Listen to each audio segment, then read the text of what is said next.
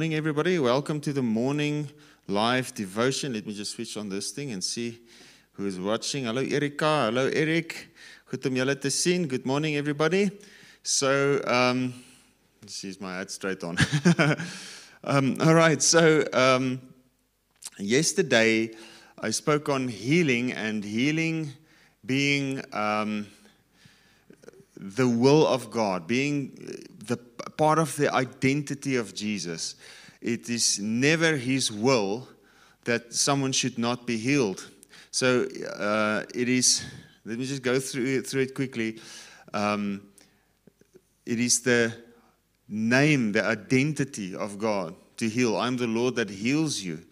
And then that spirit, that is the anointing. says, The spirit of the Lord God is upon me, says Jesus in um, Luke chapter 4. And in, in um, Isaiah 61, he, he quoted Isaiah 61 The spirit of the Lord is upon me, he has anointed me. So the anointing does the healing. The anointing is the spirit of God, and the anointing is what heals the spirit, the very nature, the name of God. It's who He is and it is what He is. All right? And then He gave us that anointing. He gave us His name. He gave us His power.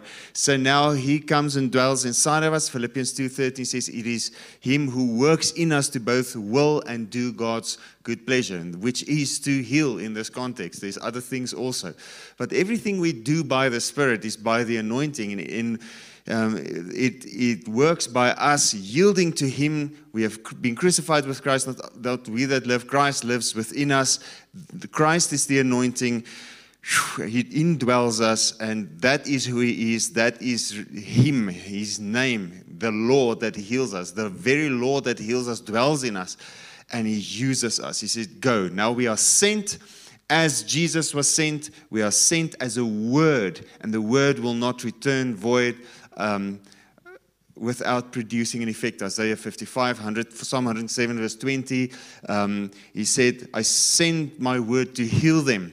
And you are a word sent from God to heal the sick. All right, so, and I spoke a little bit about. Uh, uh, grace having a purpose the purpose of grace grace is given for a certain purpose and grace grace is not just given so that we can just have a reset button and go on as before. Uh, yes, it is a reset button. Yes, it is forgiveness. Yes, it, but it's not only that. There's a purpose of grace. And, and I want to continue a little bit more and in that direction this morning. And I want to start in Second Corinthians chapter 6. Right, so grace is what God gives us to make us in conformity, to give us His righteousness, to, to let us stand before Him blameless. And also, grace is what God gives us to have that inner Christ life that lives through us, Him Himself being our new Lord, indwelling us, moving through us. The grace of God is God's help. The grace of God is God's power working in us to will and do his good pleasure. And he gives us the ability to do what the Spirit of God wants to do. All right, so um, maybe before I read Second Corinthians chapter 6, um, if you take the law, the law is very weak. Um, the, the very, uh, the only thing that, if, if anyone could keep the law, the whole point of the law was to just get atonement for sin and just get righteous. And it says nothing even remotely from there. It's just to cancel the negative, it's not to impart a positive. So even if you keep the whole law, it will never heal the sick. Even if you keep the whole law, it will never open up the eyes of the blind. Even if you keep the whole law, it won't raise the dead. It just says don't kill, but it won't raise the dead. It just says don't steal, but it doesn't give you a supernatural flow of giving. It, it just says, um, you know, don't do this, but it doesn't bring the positive action, supernatural power to do the opposite of the thing that the law forbids. All right, so not only does the Spirit of God and the grace of God within us not kill people. So it is good. The law says don't kill. Wonderful, don't kill.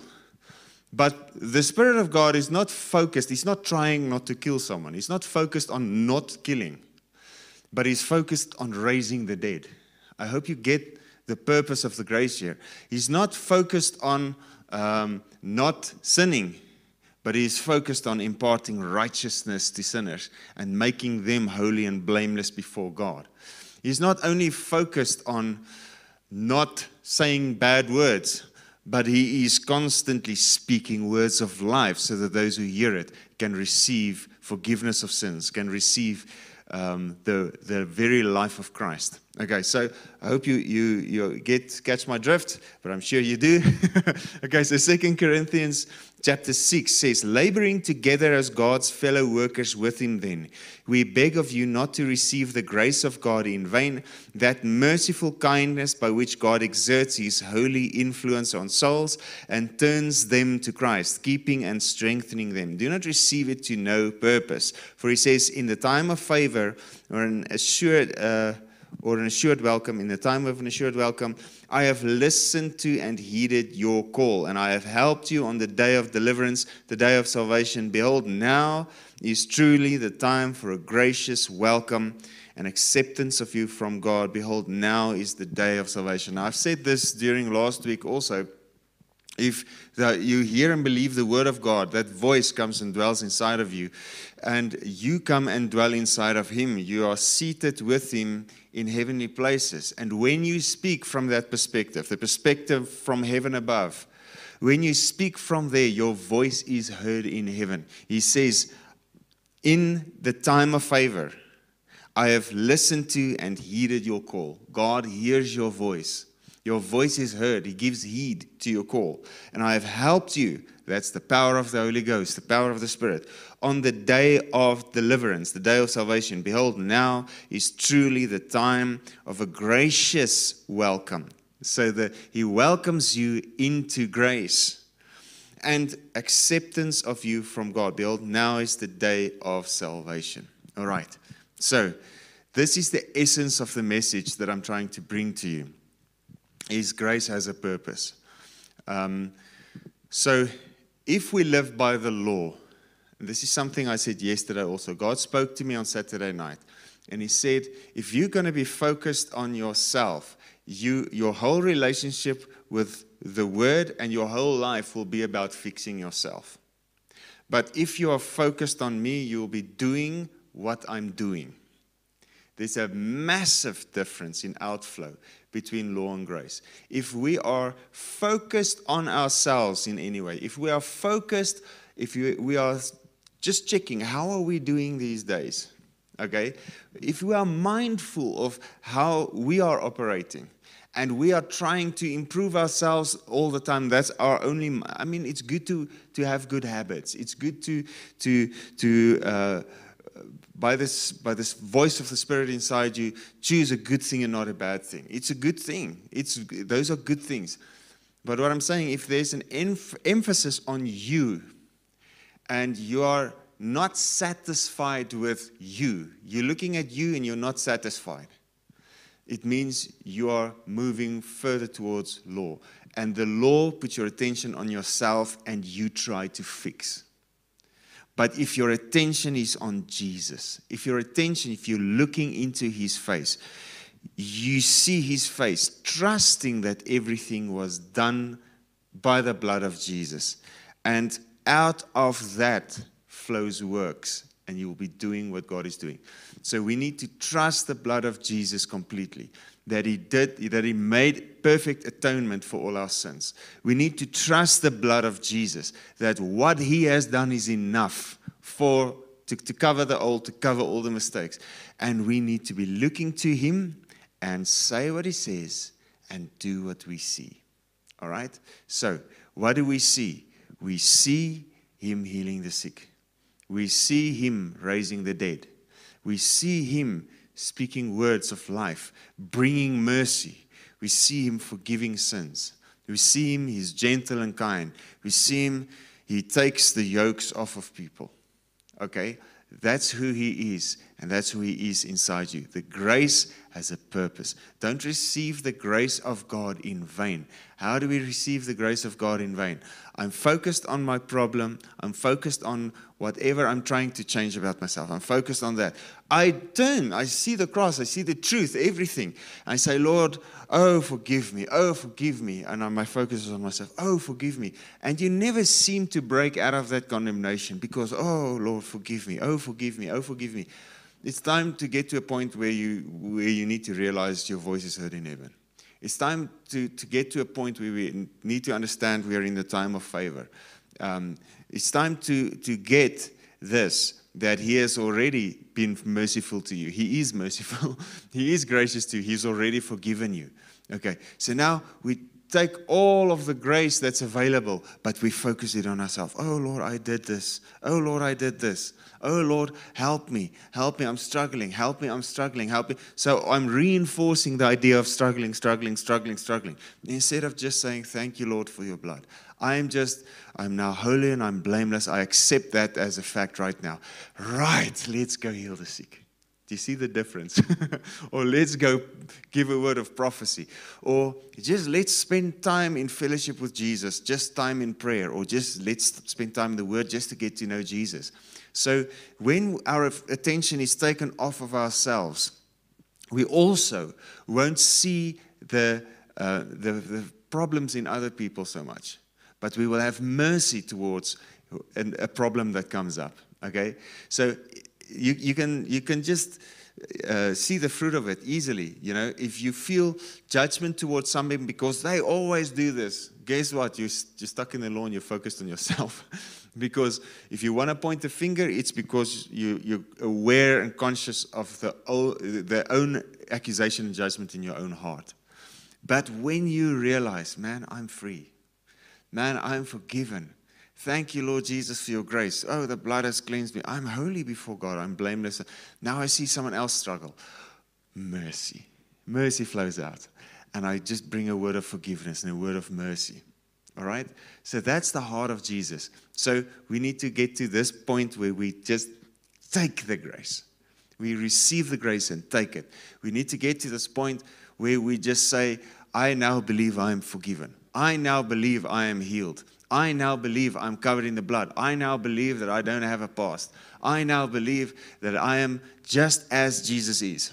I now believe that I am full of His love. I'm full of His nature, full of His character. And when you start believing that about yourself, you'll be doing what He's doing because it is Him dwelling inside you. Our belief system blocks the fruit that the Spirit can bear in our life. Our belief system, believing so much in the old man, in the strength of the old man. We have so much faith in Adam that died that we block the Spirit who is Christ in us, who is alive. We need to get to this point where we just bury Adam and say, okay, thank you, Lord Jesus. I believe the blood of Jesus is enough. Now, let Christ move in me. Let Christ move through me. Okay? And that is the purpose of the grace, is so that our hearts can be surrendered to Christ so that we can be totally given over, we, so that we can be totally at at His mercy, at His disposal. And whatever He moves us to do, we do. Whatever He says, we say. Whatever He shows us, we do. All right? And, he, and, and it comes by desire. A lot of people ask me, How do I know what the plan of God is in my life? How do I know what is my destiny? How do I know what God is calling me to do? Well, if, if you look at you know what you've been exposed to in the kingdom of God, and you see, you know, um, people operating, or even if you, you know, if you're called to business or if you call to, God places a desire in your heart, and the closer you get to God, the stronger that desire becomes. What? Let me ask you this question: If there was no limitations, what do you like? What do you enjoy? I'm not speaking of no. Uh, no one really enjoys going into darkness. No one really enjoys that. Okay, but what do you enjoy? Do you enjoy um, making music? then pursue that. There's joy in it. It's Him that places a desire in your heart to do and to, to will His purpose. So His purpose for you will go together with the desire from the Spirit to do it, and it will move you and it will drive you through any any obstacles, any hard place. So, like for me, uh, there's nothing I enjoy more than preaching the word. Okay, I love preaching the word. It gives me life, so I should be preaching the word. I love laying hands on the sick and seeing them healed, so I should be laying my hands on the sick and seeing them healed, which is a bit difficult with social distancing, but we're going for it on the internet. but um, you know, whatever you desire, what's that thing that makes you alive? Be doing that. It's God's desire in you. Just stop trying to fix yourself and just go for it and just do it. You know, if it's business, then enjoy your business. Don't don't feel double-minded and think, okay, but you know, there's this business thing, but uh, God said go and preach. Hey, going to preach is anywhere you are. You know, it's being the Christ man in business, or being the Christ man in the music industry, or being the Christ man in an architectural firm, or at a law firm. God knows they need it. So, so anyone does. All right. So being the Christ man anywhere you go. But what gives you, you know, if you like to stand up in court and arguing a case, you know, and if you like that, you know, especially if you like being right, you know, that's the job for you. but if you if you like arguing case in court, then be a lawyer and be, be, be inspired by the Holy Spirit, and He will give you supernatural um, wisdom to argue your cases, and, and, there will be so much favor on you. It's, it's going to be so amazing. So do that and enjoy it, and Christ will be seen in you. So the joy and the peace that flows out of you doing what God called you to do, to doing what God gave you grace to do. It, that's what I'm talking about that it will shine through as you just follow the desire that He places in your heart. The desire comes when you stop trying you, to fix yourself and you just open your heart and you get to know Him. He places desires in your heart. He shows you things which excites you and gives you a desire to do it. I remember the very first time in, in September 2001, I, I went to Spirit Word Ministries. I mean, that was a long time ago. So I sat there in that chair and I just stood up at some point, and Prophet Kobus was writing on the board, and I remember Peter Nolan back then, he was reading the word. Prophet Kobus said, Okay, go to that scripture and read. And he would read, and Prophet Kobus would just start writing on the board. And so I was just amazed. I just stood up and I said, I want that. And from that second on, my heart was ministry. Never before that moment had I a desire. I was studying law to become an attorney or to become a, an, an advocate. So, uh, if there was anything else that I had a great desire to do, it may have been to be an architect. Okay, so it was ministry never featured, but in that moment, a great desire came, imparted by the Holy Spirit. Grace came, and my the focus of my life, the direction of my life, changed by the Holy Spirit. And I was moved towards a completely different goal in totally different destiny. All right? So I saw people laying hands on the sick and they go, oh, man, it was a desire. I see people prophesy, it's a desire. Even now, if I see people moving and things like, wow, I want to do that. All right?